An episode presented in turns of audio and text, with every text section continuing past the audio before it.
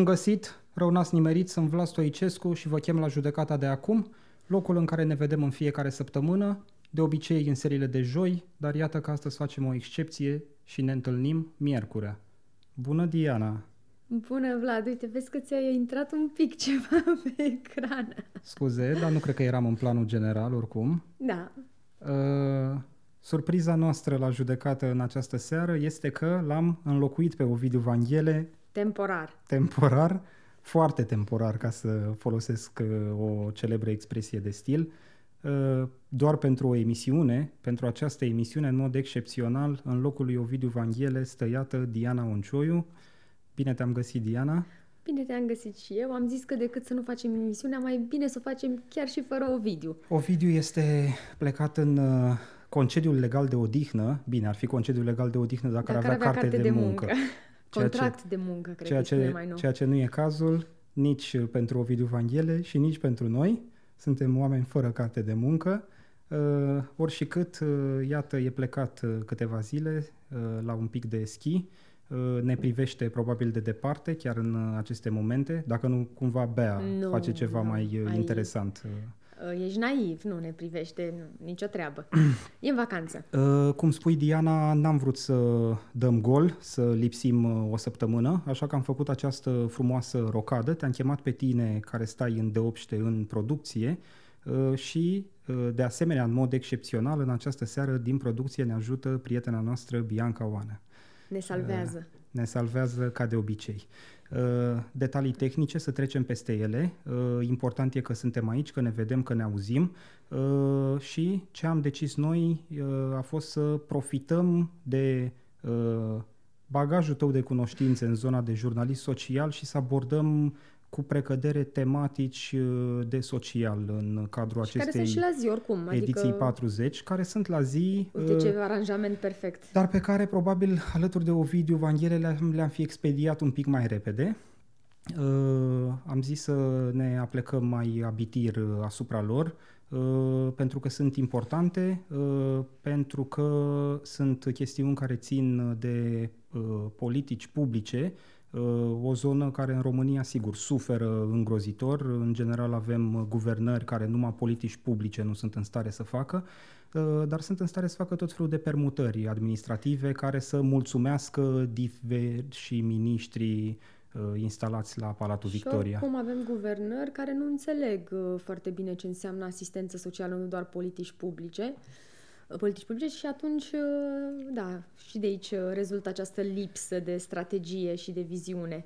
Că dacă nu înțelegi sau dacă privești uh, problema doar din perspectiva uh, săracilor care nu fac și nu întreg, e foarte greu să dezvolți uh, vreo strategie. Dar să uh, revenim la subiectul nostru. Diana, sper că n-ai emoții. Nu, așa Uh, ți se pare? Nu, Ah. am zis doar că sper, mi-am am exprimat această speranță.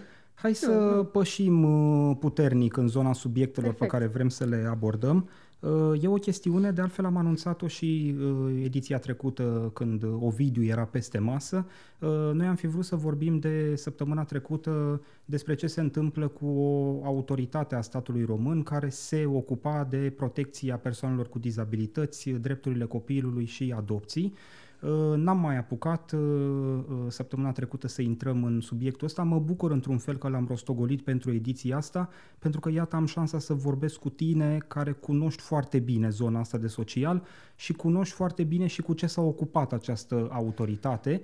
Folosesc verbul la timpul trecut pentru că practic această autoritate nu mai există în momentul de Exact. față. Uh, Repet, e vorba de Autoritatea Națională pentru Protecția uh, Persoanelor cu Dizabilități, Drepturile Copilului și Adopții. ANDPDCA. ANDPDCA, tot timpul m-am încurcat la acronimul ăsta. Uh, uite, sunt chiar pe site-ul uh, ANDPDCA, această fostă instituție uh, aflată în reformare în momentul de față. Dar haideți să le spunem un pic oamenilor de ce e în reformare această instituție, pentru că reformarea ei uh, e prij- prilejuită de existența acestui minister al familiei, Da, uh, ministerul înființat pentru doamna Gabriela Firea la propunerea UDMR. Uh, și bineînțeles că un minister nu poate să funcționeze așa, adică m, ce poate să facă? Să facă niște strategii și doar atât? Nu, n-ar fi demn de doamna Gabriela Firea. Așa că...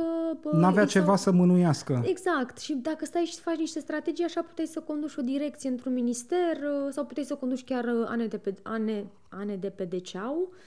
Uh, și atunci uh, i-au dat niște instituții în subordine. La Ministerul Familiei a trecut ANESU, Agenția Națională pentru Egalitate de Șanse, uh, și a trecut ceea ce, de fapt n-a trecut, a trebuit ca acest ANE, ANE de PDCA care era la Ministerul Muncii să fie împărțit în două. Partea de persoane cu dizabilități rămâne la Ministerul Muncii, deja cred că s-a făcut și o propunere de, pentru conducere, uh, iar partea de copii uh, și adopții trece la Ministerul Familiei. Da. Uh, doar că tu ai văzut, apropo de această împărțire, ai găsit, de fapt ai găsit, te-ai uitat și ai văzut un pic istoricul instituției. Da, nu, ce m-a interesat pe mine și e o chestiune care mă interesează de fiecare dată când văd reforme de genul acesta. Luăm instituții uh, care oricum au trecut prin șapte valuri de reformă și le mai reformăm încă o dată împărțindu-le în două. Uh, care e justificarea? Care e motivul? Ce n-a mers acolo până la urmă? Că așa se consolidează și se justifică o politică publică. Mă uit la o zonă de intervenție de acțiune publică trag niște concluzii pe baza unor criterii sau a unor cifre, spun ceva n-a mers aici și sigur decid după aia zic o împărțim în șapte felii, pentru că nu au mers aceste șapte felii împreună, hai să facem ceva. Uh, îți spuneam că suntem pe site-ul autorita- acestei autorități naționale, care nu mai există, simt nevoia să spun acest lucru. Uh, există un ultim anunț pe site-ul acestei autorități care uh, ne spune ce ai rezumat și tu mai devreme, și anume că urmează să apară pe lume o autoritate națională pentru protecția drepturilor persoanelor cu dizabilități, care va funcționa în subordinea Ministerului exact. Muncii, și o altă autoritate pentru protecția drepturilor copilului care trece la Ministerul Familiei, pe care o ia în stăpânire doamna Gabriela uh, Firea.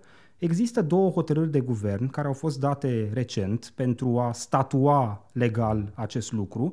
Dacă orice hotărâre de guvern, ea trebuie să fie însoțită și de o notă de fundamentare. Exact. De fapt, putem să uh, urmărim justificarea pentru care executivul românesc ia o decizie sau alta în, în aceste, aceste note. note de fundamentare.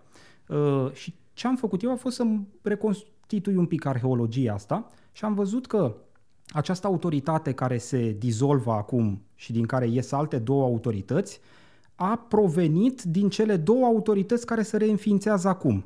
Uh, asta se întâmpla în toamna anului 2019, când a venit la putere guvernul Orban. Ludovic Orban 1.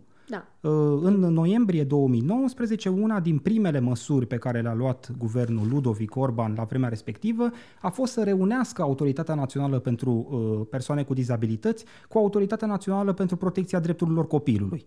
Și există o notă de fundamentare la hotărârea de, de guvern respectivă. Și uite, ne uităm în ce spune respectiva notă de fundamentare, uite să îi se vadă și antetul, e o notă de fundamentare, hotărâre privind organizarea și funcționarea ANP, ANDPDCA. Ți-am zis că mi se plimbă limba în gură în momentul în care pronunț acronimul. Ei bine, la pagina 3 a acestei note de fundamentare, ni se spune următorul lucru. Repet, suntem în toamna, la finalul toamnei anului 2019, guvernul Orban decide să unească aceste Cele două, două autorități. Înființarea noii instituții, cea care le reunește, urmărește asigurarea unei viziuni noi asupra unei problematici complexe ce vizează urmărirea coerentă a parcursului copilului din perspectiva drepturilor acestuia, de la momentul nașterii până la împlinirea vârstei majoratului și corelarea ulterioară a măsurilor și politicilor ce vizează persoanele adulte cu dizabilități. Deși aparent diferite, cele două domenii de activitate gestionate anterior de două autorități diferite cunosc totuși aspecte comune, care vizează situația persoanelor cu dizabilități, copii sau adulți, care prin specificul grupului țintă se întrepătrund, făcând necesară o mai bună coordonare a politicilor și strategiilor elaborate la nivel central, în vederea asigurării trecerii cât mai naturale a acestor persoane de la sistemul de protecție a drepturilor copilului la cel al persoanelor adulte cu dizabilități. Reunirea în cadrul aceleiași instituții a atribuțiilor celor două autorități, anterior independente una de cealaltă, creează premisele asigurării unei mai bune coordonări a celor două sisteme de protecție specială, astfel încât legislația, strategiile sau proiectele elaborate de noua instituție înființată să adreseze de o manieră integrată și coordonată vulnerabilitățile sau deficiențele ce vor fi identificate în cele două domenii. Practic tot ce era atunci nu mai este valabil acum. Au trecut doi ani de când guvernul României, condus de Ludovic Orban, a scris acest lucru într-o notă de fundamentare. Deci și sună, nu mai e guvernul Orban, acum și sună, pla- guvern. sună plauzibil. Da, da. da. Deci sună, hai zicem că sună plauzibil. Sună plauzibil. Sunt două domenii care ar trebui să se întrepătrundă, vine autoritatea executivă și spune hai să le reunim pentru că avem nevoie de o mai bună coordonare strategică. Dar sună plauzibil în contextul în care tu definești uh, sau te gândești la protecție, când spui protecția copilului sau drepturile copilului, tu te gândești doar la copiii din centre. Pentru că hai să fim serioși, statul român nu are politici uh, um, sau care să vizeze chestiuni de prevenție, politicile de protecție și așa mai departe, se aplică doar în momentul în care copilul ți intră într-un centru. Apropo de ce spuneai tu, de să ai o strategie integrată și așa mai departe. Strategia asta integrată se rezumă doar la ideea asta, că din moment ce copiii ăștia sunt tot în niște centre, ok, hai să facem această instituție care... Eu nu, nu militez pentru o formă sau alta, că nu... nu Nici eu, eu mă uit la ce se întâmplă. A, da, nu, asta e corect, dar nu, da, vreau să spun, vreau să punctez treaba asta cu, cu strategia și cum vedem protecția copilului. Da, acum uh, toți copiii care sunt, adică nu toți copiii care sunt în centre sunt persoane cu, adică au o dizabilitate. Da, e adevărat. Vorbim și de alt, ok, cred că sunt undeva la jumătate, parcă tu te-ai uitat. Sau mai puțin de jumătate. Mai din... puțin de jumătate. Mai puțin de jumătate. Ok, poți să spui, domne, copiii care sunt în centre uh, și unde statul e tutore, nu mai sunt părinți, pot merge spre adopție și așa mai departe. Adică cred niște că legături sunt, sunt. Cred că sunt undeva în jur de 11.000 de copii da. în sistemul rezidențial uh, de stat, e, da. public în și momentul 4, de față și aproape 4.000 cu dizabilități. Exact. 3000 și ceva, 3700, 3800, sper să nu greșesc, erau cifre livrate în ultimul raport chiar de această autoritate care dispare acum și al cărei loc este luat de alte două autorități. Oricum, nu, adică eu înțeleg uh, uh, că această unire care s-a produs în 2019 sau acum această separare, dincolo de niște chestiuni administrative și de dat unui minister, o instituție în subordine ca să spună că face ceva, uh, lucrurile astea când se fac ar trebui să se vadă, nu știu, în, în îmbunătățirea unor politici, în îmbunătățirea condițiilor din centre, în îmbunătățirea controlelor pe care instituțiile astea separat le vor face de acum încolo fiecare în centrele care îi revin în subordine. Diana, cred că te duci un pic da. prea departe, în sensul următor. Ce ți-am citit mai devreme e o decizie guvernamentală din toamna anului 2019, uh, care oferă această minimă justificare a nevoii de mai bună coordonare strategică pentru reunirea celor două foste autorități sub cupola unei da. singure autorități. Ce mă interesează pe mine? În momentul în care vine coaliția PSD-PNL și decide că această autoritate Uh, apărută acum 2 ani nu mai e bună și trebuie din nou spartă în două, n-ar trebui să mi se livreze și o Au, justificare da. sau și să justificarea să plece de la o evaluare a ceea ce a făcut această autoritate exact. în cei doi ani. Da. E, și ar trebui să văd asta în noua da. notă de exact. fundamentare, nu? Exact. Și m-am uitat și pe această nouă notă de fundamentare. Iată, nota de fundamentare din, e din februarie, februarie 2022. Da. Acum câteva zile a fost uh, uh, pe masa guvernului, uh, privind atribuțiile, organizarea și funcționarea Autorității Naționale pentru Protecția Drepturilor Copilului și Adopție. Deci e una, e, e practic, una... e jumătatea care merge la doamna Firea. Exact. Și dacă ne uităm în conținutul e pe site-ul guvernului, poate să citească oricine această notă de fundamentare. Dacă ne uităm în conținutul acestei note de fundamentare, nu scrie nicăieri ce a fost bine și ce a fost rău în vechea formulă în, în vechea, noua formulă, că nici nu știu cum să-i zic, adică noi am dat 2 ani de zile unei autorități să funcționeze sub cupolă reunită, după care o reformăm, o împărțim în două, fără să spunem de ce facem asta, dincolo de obiectivul strict administrativ exact. de a-i da ceva și doamnei firea. Asta este singur obiectiv, măcar puteau să mimeze, știi, treaba asta, adică să făcut o evaluare, să spună că, nu știu, nevoie mai mare de control separat de specializare, deși sunt convinsă că erau niște direcții, fiecare era pe bucățica lui și așa. Deci în noua notă ei. de fundamentare da. nu mi se vorbește decât de atribuțiile acestei noi autorități, care atribuții sunt de fapt cele vechi, deci cele care erau și sub cupola reunită pe zona de protecție a copilului și adopții, sunt luate de acolo, puse ca atribuții în sarcina noi autorități, dar alt tip de justificare nu văd. Dar știi ce-ți mai arată, uh, uite, ca să putem să uh, trecem un pic și de această instituție, ce-ți arată că practic a fost strict o nevoie administrativă, dincolo de faptul că lipsește nota de fundamentare, uh, uh, ci doar nevoia aceasta de a mai da ceva doamnei Firea pe lângă ANES, să aibă și partea asta, Uh, nevoia asta se vede și într-o altă măsură, într-o altă decizie luată, tot, nu e de, da, 14 februarie, săptămâna trecută. Uh, uh, e deja în vigoare, uh, nu era suficient ca doamna Firea să aibă în ministerul ei niște instituții centrale. Că în niște instituții centrale, ok, tot așa, te ocup, ai niște strategii, te, te asiguri de implementarea lor, o să Nu, da, ai și o parte de control. Da, asta zic, ai parte de control prin această uh, autoritate care se va ocupa de uh, copii și adopții, uh, dar sunt la nivel central. Ori, dacă tu, Gabriela Firea, ca politician, vrei ca după acest, poate stă patru ani la minister, nu știu, vrei într-adevăr să candidezi la prezidențiale sau vrei să candidezi la uh, șefia partidului, tu ai nevoie să te cunoască oamenii în teritoriu, tu ai nevoie să le dai ceva oamenilor din teritoriu. Adică nu poți să nu ai un minister în care nu ai să-i dai ceva cuiva. Ai nevoie uh, de, uh, fac eu un rezumat, de organigramă.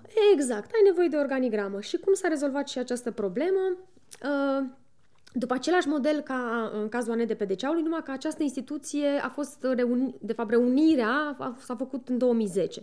Și e vorba de direcțiile județene de sport și tineret. Da.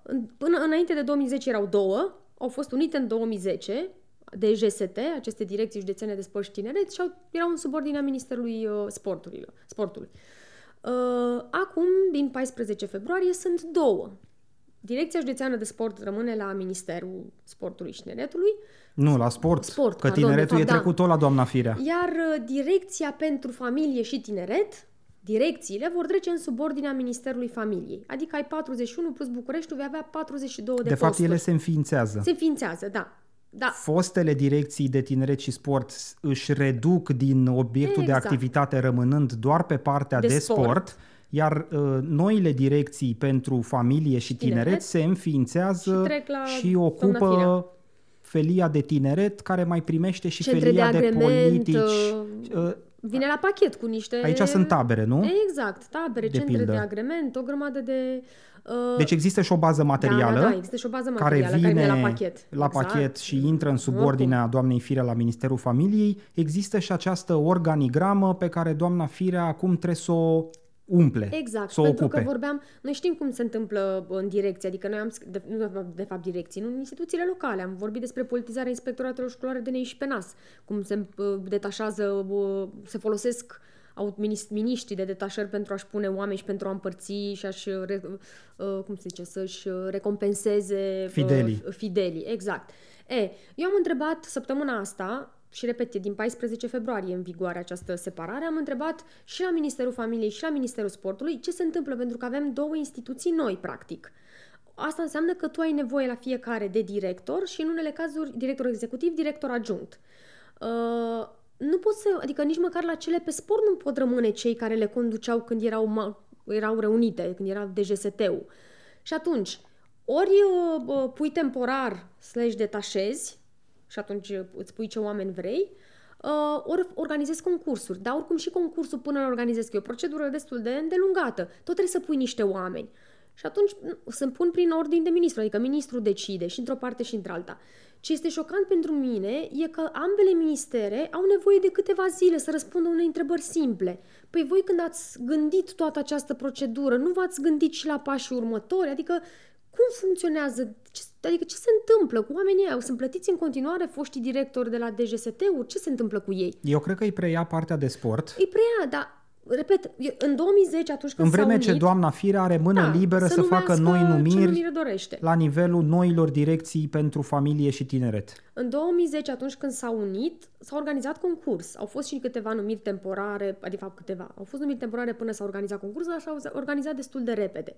Și a fost un concurs în 2010, cred că apoi a mai fost prin 2015 și apoi, uh, nu detașări, numiri temporare. Dar, în fine, tot numiri politice în funcție de cine cum venea. Uh, dar, repet, asta este un nou exemplu de cum, adică, de fapt, nu un nou exemplu, asta ți întărește uh, de fapt, îți răspunde la întrebarea ta de ce n-ai o notă de fundamentare care să-ți explice ce n-a fost bine înainte și uite, de aia facem acum așa. Uh, și da, doamna Fira este cumva back in the game, știi, că acum poate și în teritoriu, are și în, mai face niște numiri, uh, ți-am zis, sunt 42 totuși de direcții, director executiv și unele dintre ele vor avea și director adjuncți.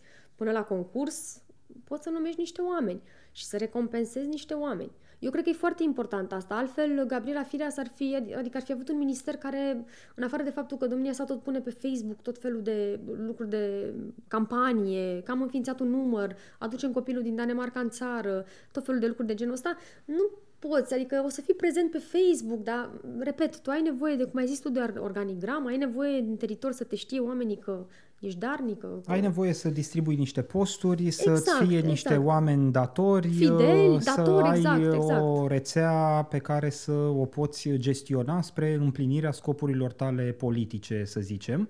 Uh, Bine, să știi că uh, uh, la o adică doamna Gabriela Firea poate să vină și să spună că are nevoie de aceste, mă refer specific la aceste direcții județene pentru tineret și familie, are nevoie de ele tocmai pentru a implementa politica Ah, da. pentru familie în teritoriu.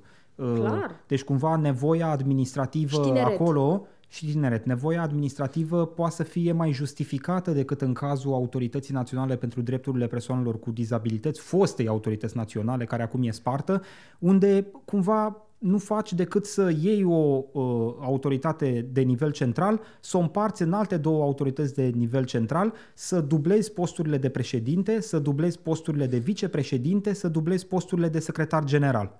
Uh, uh, ele putând să funcționeze cel puțin după mintea noastră, așa cum ne-am uitat în ultimii ani la zona de social în România, putând să funcționeze perfect și cu un singur președinte, un singur vicepreședinte și un singur secretar general și sigur cu departamente diferite pentru partea de dizabilități și partea de copii și uh, Ceea adopții. ce exista oricum. Ceea ce adică exista. Aveai, aveai Da. da. situația asta. Cumva aici personalul, că m-am uitat și la chestiunea asta, să văd dacă dincolo de partea de președinte, vicepreședinte și secretar general devine mai stufoasă organigrama. Nu pare, cel puțin în ceea ce spune ce spun hotărârile de guvern de reglementare, dacă fosta autoritate avea undeva la 140 și ceva de angajați prevăzuți prin lege, noile, cele două autorități separate, au una 80 și ceva, alta 60 și ceva. Deci, grosomodo, ajungem tot pe acolo, pe la 140 și ceva. Da, dar numești director, adică conducerea trebuie să ai, adică ai Da. dublezi conducerea. Asta am aia- zis, că asta, da, bine, asta sunt nu o două cer să funcții. schimbă partea... Da, da, bă, știi că aici e tot timpul o miză Ah, uh, ca da, niște cine- politicieni de Mm. eșalon secund să conducă o Clar, autoritate, clar, să fie clar. președintele autorității respective. E tot timpul bătaie aici. Da. La funcționari Și o publici. chestie care la... la... bine în CV, adică de obicei sunt aduși oameni din teritoriu. La ANES uh, așa a fost. Uh, Un inspector școlar județean care apoi a plecat uh, candidat sau nu știu ce s-a întâmplat. Acum tot așa e cineva din teritoriu, conduce agenția. Da, sunt tot forme de a recompensa niște oameni din, uh, din teritoriu. Uh, uh, întrebarea e, uh, știi, uh, de fapt întrebarea, ce putem să uh, prezentăm ca suspiciune legitimă în momentul de față e că dacă se desființează Ministerul Familiei într-un viitor guvern, se reface și toată schema asta care acum a fost făcută tocmai, repet, ca să îi se dea ceva doamnei Firea. Și știi că, tu- că mă, spuneai mai devreme, iartă-mă un pic și, uh, și am uitat, uh, trebuie să-mi notez, uite, vezi, de am agentuța cu mine. Uh, cumva că e justificat uh, a- prezența acestor Că ar putea fi direcții, justificat ar putea ju- administrativ. Administrativ, că na, e, Da. sunt direcțiile prin care se vor implementa politicile pentru tineret, familie și așa mai departe. M-am uitat un pic pe atribuții și să știi că unele coincid cu atribuțiile pe care le au DGSPC-urile. Uh, programe, sprijin pentru tineri vulnerabili, copii vulnerabili, adică, știi, sunt din zona asta. Da, da, uh, îți reamintesc că DGASPC-urile sunt, sunt în sfera Ministerului Muncii. Da, categoric, da, știu asta, na, ce să facem. Deci, cumva, știi, amestecătură, struță, cămila asta, știi, 11.000 de instituții care se ocupă de aceleași nevoi, hai să spunem, sau de aceleași persoane vulnerabile și care în final nu produc nimic, măcar dacă s-ar îmbunătăți viața persoanelor uh, vulnerabile sau categoriilor pe care le vizează, nu neapărat persoane vulnerabile, ai mi spune ok, dar nu e cazul, adică și o să, adică nu, discuția noastră pe ane de pe decea nu se oprește aici, va continua și în subiectul următor, încerc să nu uh, intru de pe acum da, în el. Până să ajungem la subiectul următor, Diana, vreau să te întreb un lucru pentru că ești atentă la zona asta. Crezi că mai apăreau uh, reformele astea cu ghilimele de rigoare dacă doamna Firea ajungea ministru muncii, de pildă? A, nicio treabă, cum?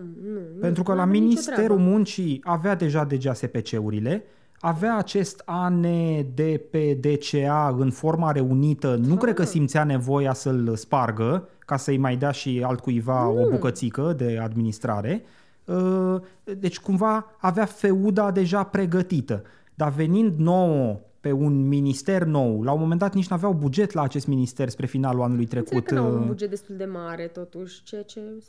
Păi, e... Aici s-ar putea să fie o nouă explicație pentru care doamna Firea simte nevoia să primească aceste da, mici da, da, da. bucățele de administrație. Trebuie să dea substanță acestui minister, nu poate să fie o carcasă goală. Adică un minister, repet, care n-avea, n-ar fi avut nimic și doar era așa, repet, putea să fie, toată lumea ar fi zis, dar de ce n-ai, nu i-ai dat uh, o direcție, secretar de stat în Ministerul Muncii, ceva acolo.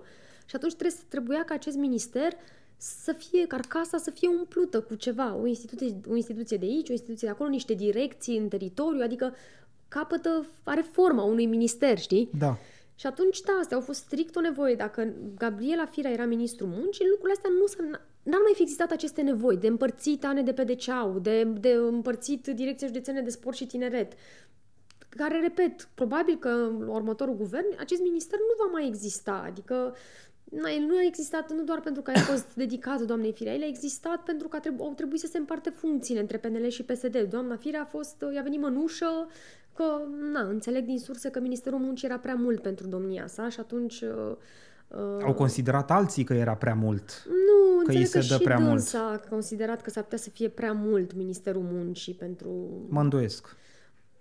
Mm, să spunem că... Ai surse, Am surse solide? proaste. Da, da, da, da, da, da. Am înțeles. Da. Și atunci Ministerul Familiei era perfect, adică se potrivește pe tot ce a făcut ea la Primăria Capitalei, toate programele, toate voucherele, toate... Nu, adică chiar îi se potrivește, nu... Și nu zic o ironie, se potrivește asta aici. Era o, și o bucățică mai micuță un pic. E posibil ca Ministerul Muncii să fi fost prea mult, adică uh, poate să fie uh, prea mult pentru oricine Ministerul Muncii. Nu. Diana, ca o concluzie din partea mea pentru această primă parte a discuției noastre din uh, emisiune, uh, Uh, înțeleg ideea de obiectiv politic. Până la urmă, guvernul e politic, e o entitate politică, membrii guvernului au niște obiective de ordin politic. Dar e prea mult într-o țară ca România ca doar obiectivul politic să seteze sau să împiedice reformarea sau nereformarea unor autorități care se ocupă mai ales de drepturi persoane cu dizabilități, uh, uh, drepturile copilului, adopție sau în zona asta de politici pentru sport și tineret, care sunt la pământ. Uh, aș avea o minimă încredere în acești muguri de reformă pe care ni propune coaliția PSD-PNL cu aceste schimbări, dacă aș vedea și niște justificări în spate, dacă aș vedea niște cifre, îmi spuneai că aceste direcții județene de uh, tineret și sport au funcționat în formula asta din 2010 încoace. Da. E, înainte să fie sparte și să îi se dea ceva și doamnei Firea la Ministerul Familiei, nu mai bine statul ăsta a nostru face și o evaluare a perioadei 2010-2022 da. evaluare, un și spune, uite, trebuie să șurubărim un pic aici, trebuie să schimbăm la stânga, trebuie să schimbăm la dreapta. Adică nu doar să le spargem ca să ia cineva o organigramă și niște posturi în care numește oameni. Să seama ce varză iese din treaba asta, adică faci, o să ai niște strategii, bă, bă, peste patru ani, trei ani o să se schimbe alte... Nici nu e cum să ai o continuitate în politici când tu faci treburile astea în mod repetat, frecvent și mă refer la ane de pe decea, că na, sunt doi ani de când au fost uh, uh reunite. N-ai cum să ai continuitate în nimic dacă tu faci Reunite asta. cu justificarea că nu merg Da, separate. și că e mai, fun- vor funcționa, vor fi integrate acum sunt separate. politicile. Da, și acum sunt separate din nou. Dar uh, vom vedea, îți dai seama că o să ne uităm destul de atenți, inclusiv la numirile de la direcțiile județene de sport uh, și tineret și familie. Presimt că vom scrie ceva. Da, da, da. În da, da, eu următoarele abia aștept. luni. Abia aștept numirile, abia aștept concursurile. Oricum m-am uitat un pic pe DGST-urile astea. E ceva fabulos și acolo. Nu e cu nimic diferit de inspectoratele școlare județene. Doar că au niște mize mai, de fapt, nu mărunte, că au niște baze foarte importante. Politizarea e în uh, floare, dacă pot să zic așa, la nivelul tuturor instituțiilor uh, centrale și mai ales locale, unde trebuie să se împartă pentru Da. activul de, de Între partid. timp așteptăm să se lămurească și ministerele cum vor uh, gestiona aceste noi direcții. Da. Uh, Diana, hai să abordăm și al Da. doilea subiect, care Te e, rog. e tot în zona de uh, social uh, și cumva uh, are legătură și cu prima parte a discuției noastre. Am văzut uh, zilele trecute că s-a înființat o nouă comisie, Comisie de anchetă. parlamentară. De anchetă. de te rog. anchetă, o comisie care își propune să uh, înțeleagă care sunt și cum sunt abuzurile din sistemul de protecție a copilului, nu? Din Nu centrele vrea să înțeleagă, rezidențiale. Vrea să pună pe masă acest fenomen pe care uh, doamna Alina Gorghiu, că este propunerea ei, eu bănuiesc că este propunerea ei uh, la sugestia Mădrinei Turza, cea care a condus ANDPDCAU o perioadă în, în guvernul Orban și care este acum la uh, cancelaria primului ministru, nu? Da, e consilier, uh, Consilier, exact. al primului ministru, Am văzut cred. și postarea uh, Mă- Mădălinei Turza, am văzut și postarea Alinei Gorghiu și uh, le-am privit așa cum un pic, o să zic dezgust, poate sună urât, știi, dar uh, mi se Spunem pare... uh, îndeopște lucruri urâte la da, judecata atunci de acum. dezgust, Covidiu vorbește foarte urât, dar le-am Exact. privit cu dezgust uh, pentru că, repet, Mădălina Turza a fost șefa ANDPDCA, știe foarte bine cum funcționează lucrurile, iar la Alina Gorghiu cu dezgust pentru că uh, uh, mi se pare fabulos că ea un parlamentar cu vechime uh, pare că a descoperit acum că există acest fenomen în care copiii din centre sunt abuzați chiar de angajatorii din centre. Uh, Dăm voie să te întrerup și să-ți reamintesc că săptămâna trecută doamna Alina Gorghiu Ah, făcea uh, concursuri pe Facebook de uh, Sfântul Valentin uh, și de Dragobete, uh, promițând că împarte ei uh, uh, îndrăgostiților care își declară pe pagina PNL Argeș uh, de dragoste, desigur. Dar aș vrea să explicăm un pic de ce, cel puțin eu nu cred în comisia asta și cred că este de fapt doar o formă prin care Alina Gorghiu încearcă să-și mai câștige un pic de capital de imagine uh, și o spun uh, fără niciun dubiu. Uh, unul la mână. Acest fenomen nu este absolut deloc nou. El există de foarte mult timp. Uh, Noi am scris uh, acum un an sau cu doi ani despre uh, situațiile din județul Sibiu, din centrele de acolo. Am scris și când am scris despre trafic, despre fetele traficate direct, direct din centrele uh, statului. Uite, să știi că suntem pe ecran Ok. cu acest text uh, pe Sibiu. care l-ai uh, publicat tu în martie 2021, Ah, ok. după ce ai intrat în posesia unui raport, raport de, de control, control. care semnala nereguli la În nivelul Sibiu. centrelor coordonate de DGASPC Sibiu. Exact. E, dincolo de astea două materiale sau astea două situații în care noi am sesizat uh, uh, uh, situații de abuz, Diana Meseșan de la Libertate a scris constant anul trecut pe, această, pe acest subiect. Cazuri concrete, ce s-a întâmplat cu ele în instanță, ce decizie au luat de GASPC-urile, din 6-7 articole pe care le-a scris, unul este chiar de sinteză, are date din 2015. Uh, unele din uh, cazurile uh, uh, prezentate de Diana s-au petrecut chiar în Argeș, de unde este doamna Alina Gorghiu. Adică, cumva, știi, comisiile astea de anchetă, te gândești, ok, vor să înțeleagă un fenomen, uh, vor să aducă, ce, să pună ceva nou pe masă, niște date, niște, uh, habar n-am, ceva ca, care să nu fie ceva ce se știe deja. Dincolo de asta, tu ai organisme de control pe zona asta. Deci nu e ca și cum spui, vai, noi am observat acest fenomen, nu avem ce să facem, facem această comisie ca să vedem cum putem îmbunătăți lucrurile. Păi nu, tu ai organisme de control care trebuie să meargă, care merg în teritoriu, merg în centrele astea, văd ce se întâmplă. Ane, Ane de pe DCAU nu are, doar capa- nu are doar puterea să meargă în control, să facă aceste rapoarte. Ea, Ane de DCAU poate da sancțiuni, poate cere închiderea, suspendarea autorizației în anumite centre dacă găsește nereguli. Ai apoi bă, bă, bă, organisme de control la nivel local ai așpisurile, agențiile județene pentru plăți și inspecție socială. Adică există niște mecanisme. Ai de unde să ții datele. Aceste organisme există de control. organisme de control, cred că și la nivelul DGASPC-urilor. Exact, și la nivelul DGASPC-urilor. Dar hai să zici că n sunt centrele lor și acolo poate ai niște dubii. Să zicem. Dar da, mecanismele de control există, atât la nivel central cât și la nivel local.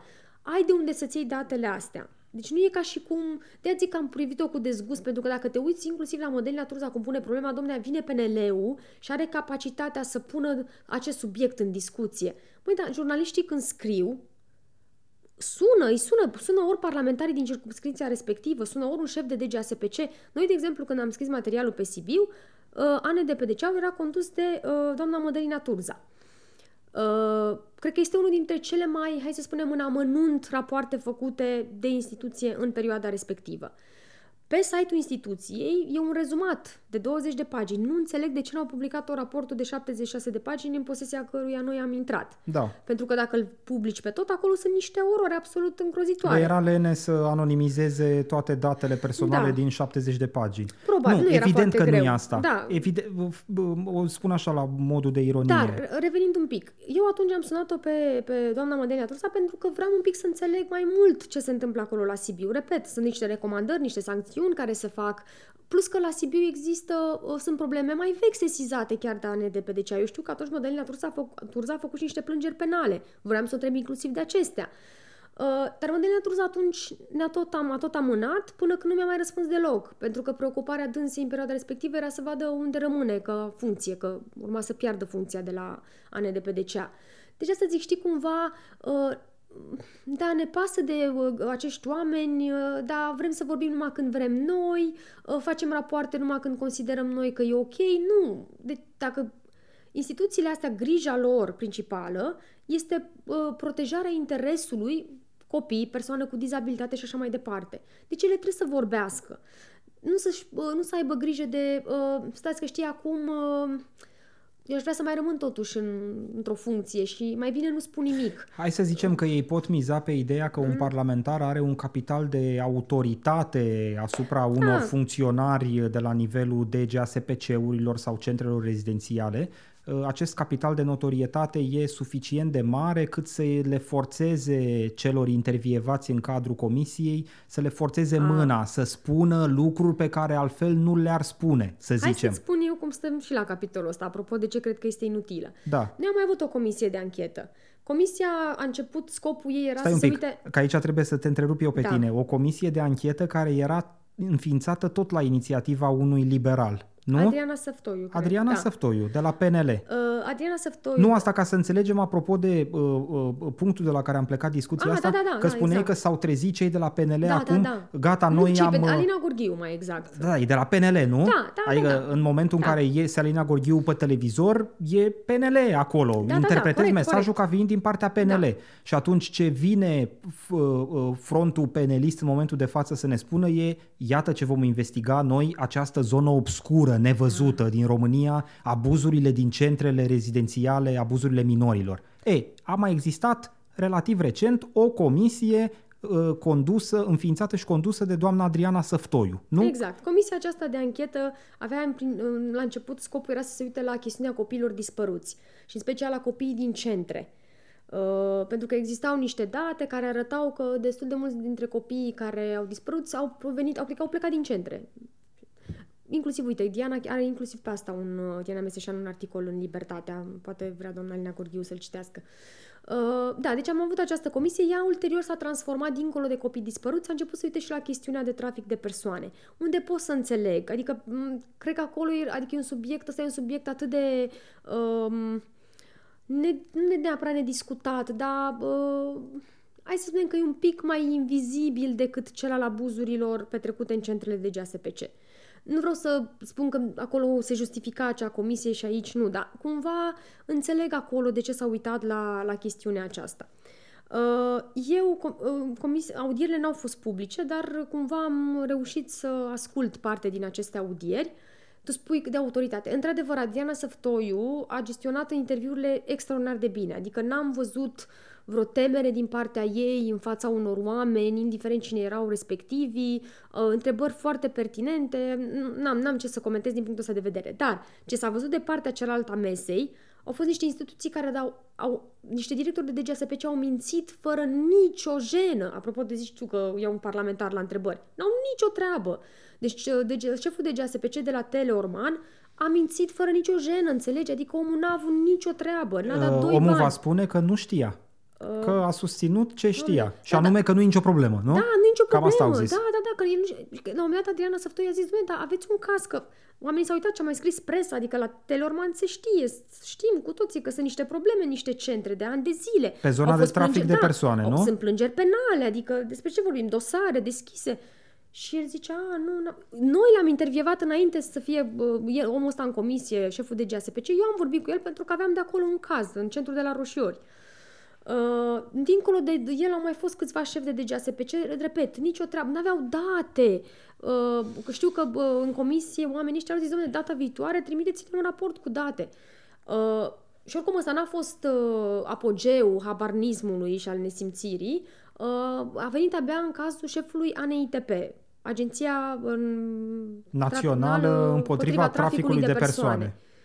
Deci este ceva, într-adevăr, ce ce ce mișto la audierile astea, dacă ele nu sunt publice Care și reușești să le ANITP-ul, asculti. Diana, ține de Ministerul de Interne, Da, nu? da, da, deci da. e o structură A Ministerului- militarizată, Da, exact, na, e exact. condusă de niște gradați. De asta zic că ce e într-adevăr uh, interesant la aceste audieri, dacă ele nu vor fi publice, dar reușești cumva, dacă sunt online, să le asculți sau să obții niște înregistrări și așa mai departe, este interesant pentru că acolo șefii ăștia de instituții nu se feresc. Dacă ele ar fi publice și ar ști că îi ascultă presa și așa mai departe, ar fi mult mai bățoși, știi? Adică, na, ar avea grijă să nu pară că sunt proști sau că nu știu. Da. E, pentru că ele nu erau publice, oamenii ăștia n-au avut nicio treabă.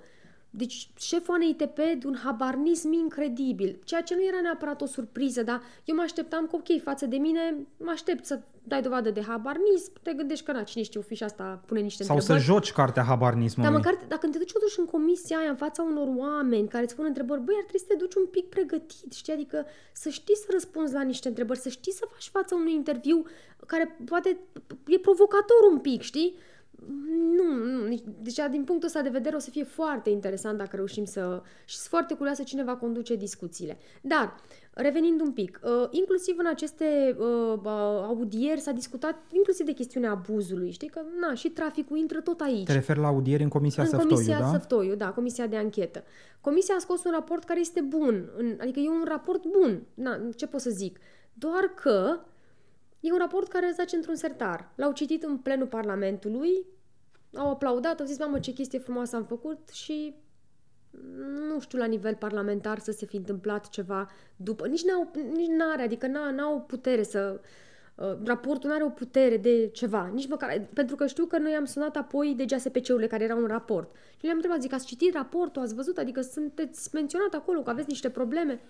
Da, ziceau, nu, e, nu e adevărat, n-am spus asta, o, da, o să ne uităm, dar nu, nu interesa, adică pentru autoritățile respective faptul că să menționați într-un raport ca zona gri, cenușie, periculoasă a traficului și așa mai departe. Da, știi nu de ce se contează. întâmplă asta, Diana? Pentru că chiar autoritățile respective, care funcționează ca organe de control în speța respectivă, pleacă de la premisa că, de fapt, obiectivul fundamental dacă, și poate chiar singurul al politicianului, politicienilor care pornesc astfel de comisii de anchetă, e pur și simplu să aibă niște audieri și să scrie un raport la final pe care oricum nu se va uita nimeni. Exact. Deci chiar ei pleacă de la premisa asta. A, vrea și ăla să uh, dea semnalul public că e activ uh, pe o anumită zonă. Da, uite... Ăsta da, e sentimentul pe care da. l-am eu de fiecare dată când văd genul ăsta de audieri în comisii uh, uh, din Parlamentul României care își propun să facă mare acusarea, dar de fapt sunt niște comisii, că nu pot să le zic altfel, de tăiat frunze la câini.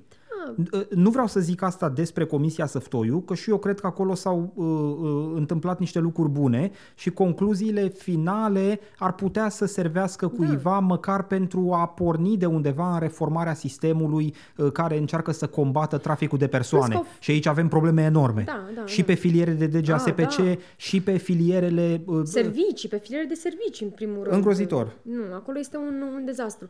Doar că ce vreau să spun, aș fi apreciat poate uh, la doamna Alina Gorghiu dacă, că ea a citat în in- scurta ei intervenție de la tribuna Parlamentului, a citat un pic niște cifre. Îți dai seama cât de multă înțelegere, adică trebuie să te uiți pe niște foi ca să, să bagi niște cifre ca să-i convingi pe oameni că e relevantă. În fine, a citat din raportul Comisiei uh, Săftoiu. Bun, dar dacă tot ai o bază de acolo, de ce nu te duci, nu știu, mă, uite, o să mă uit, aș fi vrut să văd, să, chiar sunt curioasă dacă Alina Gorghiu are ceva interpelări. De exemplu, în cazul pentru Argeș, dacă bă, a văzut acele cazuri în presă pe care le... La, Dacă a caz- fost vreodată interesată da, să de întrebe, subiectul ăsta. domne, ce, ce soluții s-au luat? Sau care au fost? S-a depus vreo plângere penală? În ce stadiu este această plângere penală? Sau, nu știu, în cazul Sibiului sau în cazul altor instituții, să te uiți un pic, băi, ce se întâmplă? Pentru că eu mi-aduc aminte că am citit la Diana Meseșan angajați care primeau, ore, erau sancționați la salariu, dar ei erau acuzați de abuz sexual. Deci este ceva incredibil acolo. Omul ăla n-ar fi trebuit să mai lucreze cu copiii. Oricum și în perioada în care exista suspiciunea doar, el n-ar mai fi trebuit să fie în centrul respectiv. Și adică hai să, ne, hai să ne preocupăm de niște chestiuni practice, nu de o comisie în care să audiem niște DGASPC-uri care să ne spună că la ei nu se întâmplă sau că au sancționat salarial niște bă, angajați. Nu mulțumesc că asta deja știu, că am scris, au scris presa deja despre treaba asta. Diana, dacă uh, doamna Alina Gorghiu ar fi avut uh, vreo idee, fie și marginală, despre acest subiect și ar fi făcut interpelări de-a lungul timpului, presupun că le-ar fi invocat Ah, în da. justificarea Da, da. domniei sale de acum câteva zile pentru care înființăm o asemenea comisie. Ar fi zis, uite, eu de-a lungul timpului am făcut 250 de interpelări uh, în calitate de parlamentar și am înțeles că e o mare problemă în zona respectivă și sigur, noi trebuie să ne adunăm aici la oaltă ca să înțelegem ce anume putem face pentru a determina uh, uh, reforma acestui sistem și asta, până la puteam- urmă o mai bună servire a beneficiarului cu servicii, că uh, scopul ultim până la urmă și al comisiei n-ar trebui să fie mărirea politică a doamnei Gorghiu, ci ar trebui să fie salvarea unei fete de 14, 15, 16 ani dintr-un sistem abuziv care se desfășoară în centrul rezidențial în care respectiva fată, să zicem, e uh, uh, uh, uh, găzduită de statul român.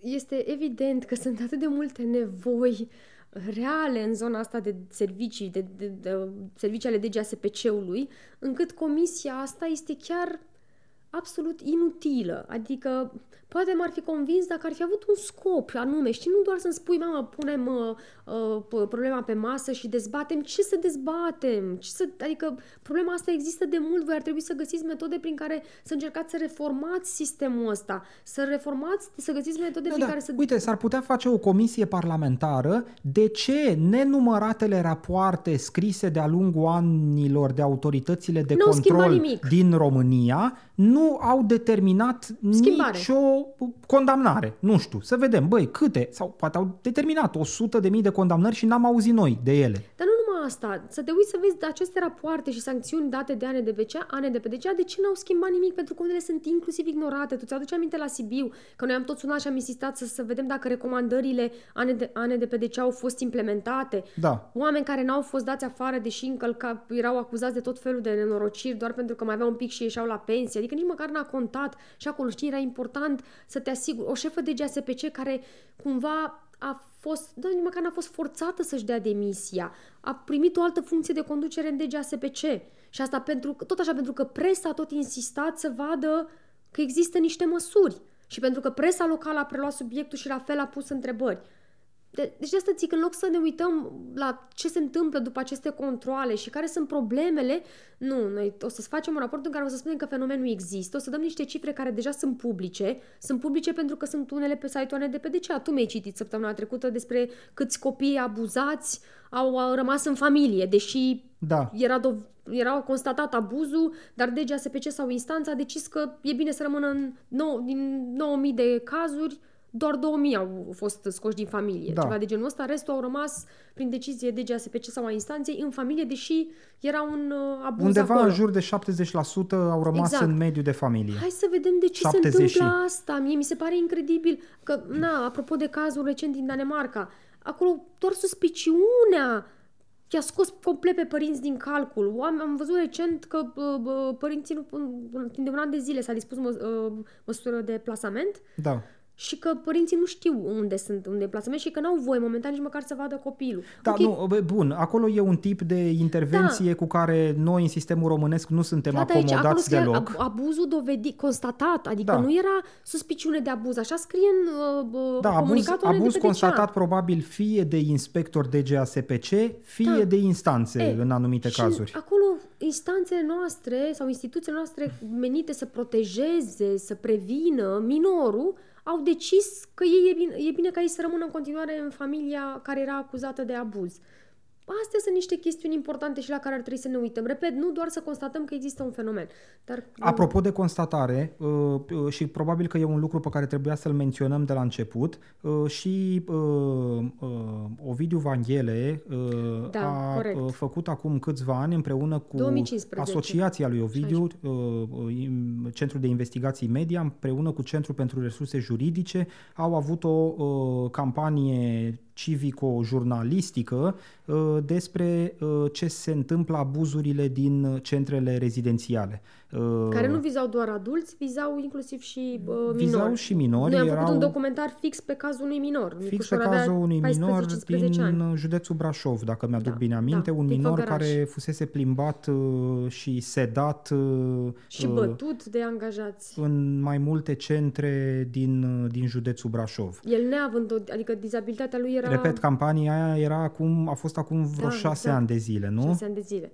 Da, da, da. 5-6 ani de zile. 2015, 2000, mai mult, 2015-2016. Și cam acum, desigur, pentru că nu are alte treburi politice, doamna Alina Gorghiu, la braț cu alți liberali, uh, uh, vin și ne spun că, iată, trebuie să Rezolvă aruncăm ei. o privire pe gaura cheii la acest fenomen uh, necunoscut. așa. Nu, a aruncat presa deja și a expus suficiente cazuri și suficiente situații, adică...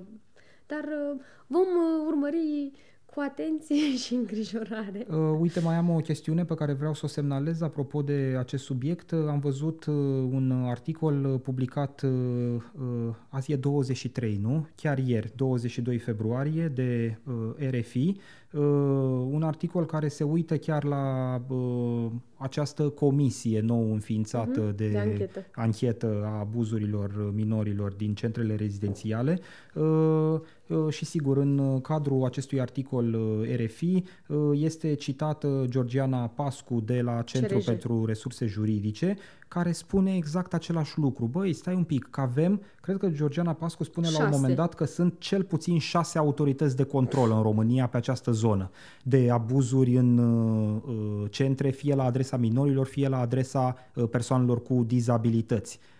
Ce au făcut? Adică hai să aflăm ce s-a Exact. întâmplat cu uh, aceste mecanisme de control, de ce ele n-au reușit niciodată cumva să diminueze fenomenele abuzive Exact, din interiorul exact. centrelor. Nu să facem încă o nouă comisie ca să vină niște politicieni să se bată cu pumnul în piept. Ia uite ce preocupați Câte suntem noi de cazuri această sunt chestiune. Și trebuie să facem ceva. Bine, super. Da. Uh, Cred Diana, că putem să trecem la următorul subiect. uh, putem să trecem uh, la ultima chestiune pe care vroiam să o abordăm, ultima înainte de Duhul Rău, Duhul Rău, pentru că avem că Duh Rău. păstrăm, uh, desigur, uh, chiar Da. și la această premieră cu tine în locul lui Ovidiu Vanghele, păstrăm rubrica noastră de nu o final să Duhul zăbovim Rău. mult pe acest subiect, pentru că Uh, vrem totuși să-l citească lumea mâine pe de la zero. acest subiect 3, nu Duhul Da. Rău, că la Duhul Trei, Rău trei, avem trei. câteva lucruri pe care vrem să le spunem. Uh, uh, e mai degrabă un teaser uh, Da. Acum pe final de emisiune ce vrem să spunem uh, și anume că ne pregătim uh, să publicăm în câteva ore, nu? În, Mâine dimineață. uite, dacă mă uit pe ceas așa, probabil în vreo 10-12 ore, uh, să publicăm un uh, articol despre o grea moștenire pe care ne-a lăsat-o guvernul onorat fiei numele Ludovic Orban. Prea dispăruse din peisaj. Chiar m-am uitat recent. Zic, ia să mai vedem ce mai face Ludovic Ludovic Orban și a lansat partidul, dar uite că bă, ne-a salvat, uh, l-a scos uh, la lumină bă, Curtea Constituțională. Da. Uh, Este vorba despre ordonanța uh, care reglementa uh, purtarea măștii în spațiile libere. Ordonanța a fost declarată În neconstituțională. spații deschise. Spațiile deschise, sp- publice, spațiile publice. Da. Ordonanța aceasta a fost neconstituțională, nu masca e neconstituțională. Bun, această ordonanță dată în timpul guvernului Orban a fost declarată neconstituțională pe o chestiune de procedură. Uh, Procedura fiind uh, procedura de avizare, practic orice ordonanță de urgență hotărâre, tre- înainte de adoptare, trebuie să primească avizul Consiliului Legislativ. Așa spune legea.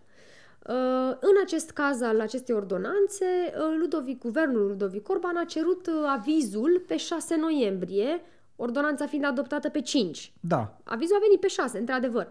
Uh, Ludovic Deci Orban solicitarea a fost a făcută fost după ce ai formulată adoptat. după. După ce au că adoptat. sunt cazuri în care ei formulează În aceeași zi. solicitarea În aceea zi, da. și sigur, după aia adoptă uh, uh, respectiva fără ordonanță sau aviz. hotărâre, tot fără aviz efectiv, dar măcar cu solicitarea făcută. Da, exact. Adică procedura e pornită. În cazul de Exact. față al acestei ordonanțe care a fost declarată neconstituțională, guvernul Orban nici măcar Da. nu solicitase emiterea avizului în momentul în care adoptase ordonanța. De ce ne-am gândit noi să-l băgăm în seamă un pic pe uh, fostul premier Ludovic Orban?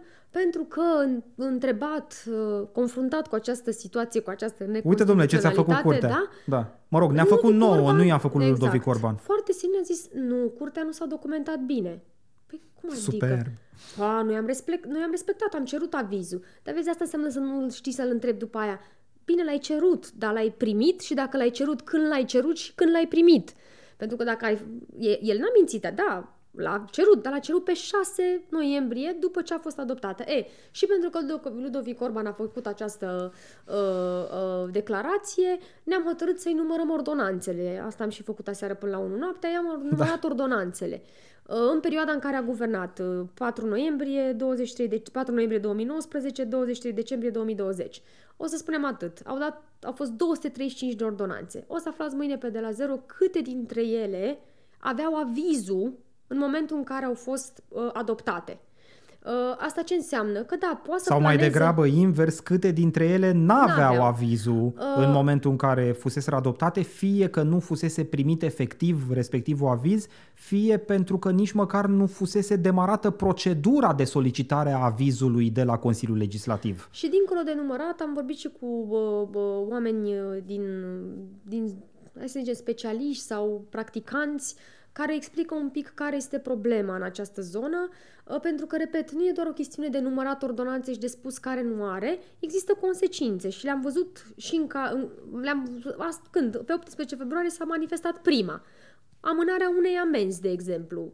Nu, ștergerea unei Ștergerea amenzi, unei amenzi, nu da, nu amânarea. amânarea, pardon, ștergerea. Da. Deci un cetățean care a fost amendat, care a mers în instanță, spunând uh, contest uh, această amendă și care acum, profitând de decizia de neconstituționalitate, primește un, o sentință pozitivă din partea Exact. instanței care n-are altceva de făcut decât să zică tu ai fost aben- amendat într-o, pe o bază neconstituțională. Da, dar gândește-te că sunt oameni care au fost amendați în, în baza unei ordonanțe neconstituționale și care au plătit amenziile. Acolo înțeleg de la avocați că nu mai ai ce să faci. Ele pot Da. fi amâna, anulate în, în cele care sunt în curs. Acolo nu poate să fie decât o intervenție a legiuitorului, a Parlamentului, da. care să spună, E. iată, între timp s-a constatat uh, că o mulțime de cetățeni au fost uh, amendați în baza unor prevederi neconstituționale și atunci noi dăm o lege care să returneze acești bani înapoi. Doamne, Vlad, Nu vor face asta pentru că n-au făcut asta nici uh, în ceea ce privește am mai vorbit la judecata de acum de Amenzi. amenzi care au fost date în perioada stării de urgență, care au fost date tot într-o bază neconstituțională și pe care Parlamentul, nu- uh, uh, chestiune pe care Parlamentul n-a mai reglat-o niciodată, deși a avut un proiect legislativ pe dar care era de la PSD al, deci nu, era de la Ponta, Ponta cu Tăricianu. Ah, de fapt, da. Ponta Pe- Pro-România, Pro-România, că plecase da. de la... Nu, nici nu contează. Da, e irelevant. Contează că exista acest proiect de lege l-au care răspuns. spunea, băi, a- s-au amendat cetățenii într-o bază neconstituțională, trebuie dat înapoi. Și acolo au existat inclusiv în comisia respectivă oameni de la USR care au zis, păi nu, că vom da un semnal prost. PNL, PNL. Nu, nu, nu, de la USR. Ah, De la am USR înțeles. au fost Da, că au oamenii fost, vor încălca legea au fost sperând că la un moment parlamentari, dat legea va fi tocmai că dăm un neconstituțională. semnal Da, prost o noi ca prostie. Parlament. Băi, stai un pic, că statul în primul rând trebuie să dea semnalul că uh, impune și și el respectă o Legea, lege care da. e constituțională. Exact. Nu statul vine și spune, a, noi susținem orice tip de legislație chiar dacă sfidează legea fundamentală a țării. Nu poți să faci asta, pentru că dacă faci asta, mai tare alimentezi din punctul meu de vedere tot ceea ce înseamnă teoria ale conspirației, aversiunea oamenilor față de ideea de mască, de vaccin, aversiunea oamenilor față de măsuri de combatere a pandemiei, ca dovadă că mulți au înțeles acum în contextul acestei că e decizii de masca, neconstituționalitate că s-a declarat neconstituțională purtarea măștii. Nu. Și iată, hai să fim din nou liberi și să alergăm pe câmpiile pandemiei. Nu! Moștenirea domnului Orban. Da, moștenirea domnului Orban e că n-a mai înțeles de la un punct încolo nimeni nimic din nimic și se pare că nici domnul Orban în exercițiul guvernării nu a înțeles prea multe din aceste tehnicalități care țin totuși de statul de Eu- drept. eu- Adică trebuie să ceri nenorocitul ăla de aviz Și de la să-l Consiliul primești. Legislativ și să-l primești. Trebuie să aștepți un pic, oricât de Doamne, urgentă ar fi n-aștepți mult. ordonanța. Nu aștepți mult, că ele vin într-o zi, două, cel Diana, mult. Adică... e consultativ și dacă ți se Exact. dă negativ, nu te interesează. Tu poți Da. să-ți duci mai departe procedura de adoptare a ordonanței, dar așteaptă nenorocitul ăla de aviz, solicită-l și așteaptă-l, pentru că altfel ajungi peste un an sau doi repet, mai ales într-o perioadă de urgență sanitară, să alimentezi tocmai ceea ce încerci să tratezi. Vlad, și crezi un haos legislativ? Adică dacă toate ordonanțele astea, ok, nu fi, nu, poate nu sunt toate suspecte de uh, uh, neconstituționalitate, să spunem, din ce am găsit noi, dar o parte sunt. Poți să crezi un haos legislativ, pentru că unele din ordonanțele alea vizează înființarea unor instituții, unor direcții care dacă de ordonanțele sunt declarate sau ordonanțe declarate neconstituționale nu mai au bază legislativă, nu mai există. Poate ele au funcționat până se întâmplă asta 2 ani, au avut oameni angajați, ce faci? Dintr-o dată îi- trebuie Eu, să-i dai eu afară. înțeleg foarte bine asta. Mie îmi pare că domnul Ludovic Orban nu înțelege, Eu cred că înțelege și tu- răspunde robotic de fiecare dată, a, n-au înțeles, uh, sunt oameni răi la Sunt Curtea niște Constituțională. piruete Ți-aduce aminte că discursive. și când era premier Da. și veneau decizii împotriva, uh, de la Curtea Constituțională împotriva uh, uh, ordonanțelor de sau pesedism, hotărârilor practic. pe care le-a adoptat, da, Că spunea încurajează- s-a pesedizat Curtea Constituțională. Da. Iată că între timp s-a pesedizat și Guvernul României la braț cu PNL. Da, sigur, asta e altă chestiune. O să, bă, ar fi bine să încheiem rugându-i pe oameni să citească mâine pe dimineață pe de la zero, pentru că nu vreau să uh, dezvăluim mai mult din Nu dăm aceste uh, minunate cifrele cu tremurătoare ale Nu, documentării. Nu. Citim, citiți mâine și explicațiile, e, o să fie frumos. Adică ar fi fost chiar păcat să-l uităm așa pe Ludovic Orban, având în vedere că tragem ponoasele, adică niște oameni au fost păgubiți, practic, din cauza lui și a felului în care a decis să felul în care a, nu că a decis, a înțeles, a felului în care, da, voit a încălcat o procedură de avizare, adică a încălcat legea. Ludovic practic. Orban are partid nou și îți cere votul probabil la următoarele E, să fie alegeri. sănătos. Eu sper să nu mai Da. există situații în care Ludovic Orban să conducă ceva. Diana, uh, Hai cu duhul. iată că am uh, trecut și noi, nu doar cu Ovidiu Vanghele, reușesc această performanță de Da, ora de cred. emisiune. Ai fi vrut să încheiem Da, fix într-o oră, nu? da, N-avem da, cum, da. suntem prea guralivi. Uh, dar mai avem puțin, uh, intrăm în duhul rău. Uh, Încep eu repede? Uite, nu mai e, trebuie să spun că o să plângă Ovidiu că nu s-a menționat ursarul săptămânii, știi? Că asta, e, Ursarul, asta, e, bine. asta e rubrică cu dublu nume. Eu îi zic duhul rău, Eu sunt de Ovidiu îi acord. zice ursarul Eu sunt de săptămânii. acord ca duhul meu rău să fie ursarul Să fie săptămânii. ursar. Cred că se potrivește. Uh, da, deci duhul meu rău slash ursarul este uh, primarul sectorului 6, mamă, era să zic 5, primarul sectorului 6, Ciprian Ciucu. Aoleu, ce-a Da. făcut? Uh, e, cum? Ce, n-a, ce nu face Ciprian Ciucu? Uh, pe scurt, ca să înțeleagă lumea, noi uh, săptămâna trecută am publicat un articol despre o propunere a acestui primar și anume aceea de a desființa Direcția Generală de Asistență Socială a municipiului București. Asta a fost propunerea spusă într-o conferință, bine, pe final a zis că reorganizare, nu desfințare, dar asta a fost propunerea. E, cum tu ai spus că mă uit la zona asta de asistență socială și înțeleg un pic cum funcționează sistemul, Uh, am zis, păi, hai să vedem pe ce se fundamentează această desfințare, care e, na, ce stă la baza ei. Pentru că din declarația uh, primarului a ieșit, domne, vin săraci din cauza acestor uh, stimulente date de această instituție să mută în București și ne împovărează aici la sectoare. Și a doua, care a mai fost? Că vin săraci și mai avea ceva. Că s-au mutat uh, foarte multe da, că s-au persoane mutat- cu dizabilități A, în uh, București, în București. uh, da, pentru a beneficia Și de tine mai acel zice, Bianca, ceva stimulent cu de pensiuni. inserție. A, Și bătrâni, da, ca persoane cu handicap, practic, și din zona, din zona asta. Da. Uh, ori să mă ferească Dumnezeu, dar nu poți să motivezi cu asta chiar și într-o conferință de presă în care nu, ai două Diana, minute poți să desfințarea. motivezi dacă ai statistica la Ah, îndemână. da, da, chiar deci și în așa. momentul în care ieși cu o chestie de genul ăsta, vii cu date statistice. Ah, da, nu, ce Băi, date măcar statistice? atât. Păi, Da, sunt de acord din cu moment tine. ce ai o certitudine că există tipul ăsta de corelație, vii. Uite, eu am cercetat, am dispus DGASPC-ului uh, sector, măcar la nivelul sectorului 6. Da, da, da, mă- uh, păi e sector 6 să partea verifice lui, da. toate lucrurile astea pentru că, știi că noi ne-am uitat, una din condițiile uh, ca să primești acel stimulent de uh, uh, uh, inserție socială ca Pentru- persoană cu handicap din partea DGASMB-ului era să ai respectivul certificat emis de o autoritate Din de sector. sector. Deci degeaba veneam deci noi nu din puteai să Botoșani. vii cu un uh, certificat Că de nu la dădea. Botoșani, că Da. nu ți se dădea. Bun. E, și noi știm toate aceste lucruri, bineînțeles că am vorbit, am vorbit cu oameni din Consiliul General, pentru că DGSMB e la Consiliul General, am vorbit cu bă, activiști, cu Irina Zanfirescu, care urmărește activitatea primăriei de ani de zile și știe zona asta foarte bine. Uh, și, uh, și, stai că nu știu ce a zis Bianca, ce vrea să zică.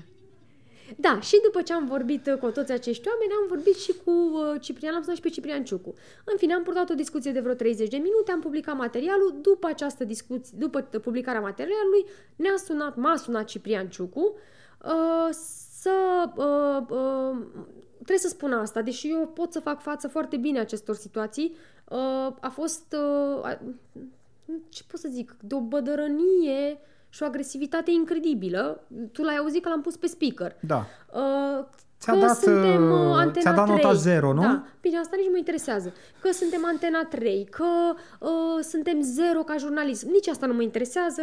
Poate să fie părerea dânsului. Că sunt lucruri Da. elementare pe care le-am E, ratat, care se învață în aici m-a anul enervat. întâi la Aici m-am jurnalism. enervat eu și încercarea de manipulare. Prima oară ne-a spus, uh, m-ați păcălit, asta a fost o discuție informală, mi-ați spus că e informală. Nu i-am spus nicio secundă că e informală, din potrivă au fost în, în discuție chestiuni care erau off the record și așa au și rămas. În fine, după ce a înțeles că nu are cum să joace placa asta, oricum îl bănuiesc că ne registra, că de-aia tot insista să recunoașteți că m-ați păcălit, recunoașteți... Foarte pueril. Uh, bun, dincolo după ce s-a lămurit că nu are cum să mai joace cartea asta cu discuție informală, a zis da, dar discuția a fost prea lungă și trebuia să mi-o trimiteți și eu să aleg de acolo ce, cu ce vreau să fiu citat. Da. Dumnezeule mare, nu există așa ceva, nu, jurnalism Mă nu rog, trimite. noi la de la 0.ro nu Doamne, facem Vlad, așa nu face ceva. nimeni așa ceva. Eu sper, bine. Nu bag mâna în foc că nu face nimeni Da. așa ceva, Dar Diana. nu ai cum bag să mâna în faci foc pentru asta. mine da. că știu ce Noi fac nu eu. facem așa ceva. Cum să decide un politician să-mi seteze el mie ce să scot? Nu există. Eu setez, eu decid. Bun. După ce am înțeles că nu prea se poate nici treaba asta, a rămas pe ideea, da, dar ați scos ceva care să vă servească prejudecăților sau preconce- pardon, preconcepției ca să demonstrați că Ciprian Ciucu e un personaj rău, că asta reiese. Da.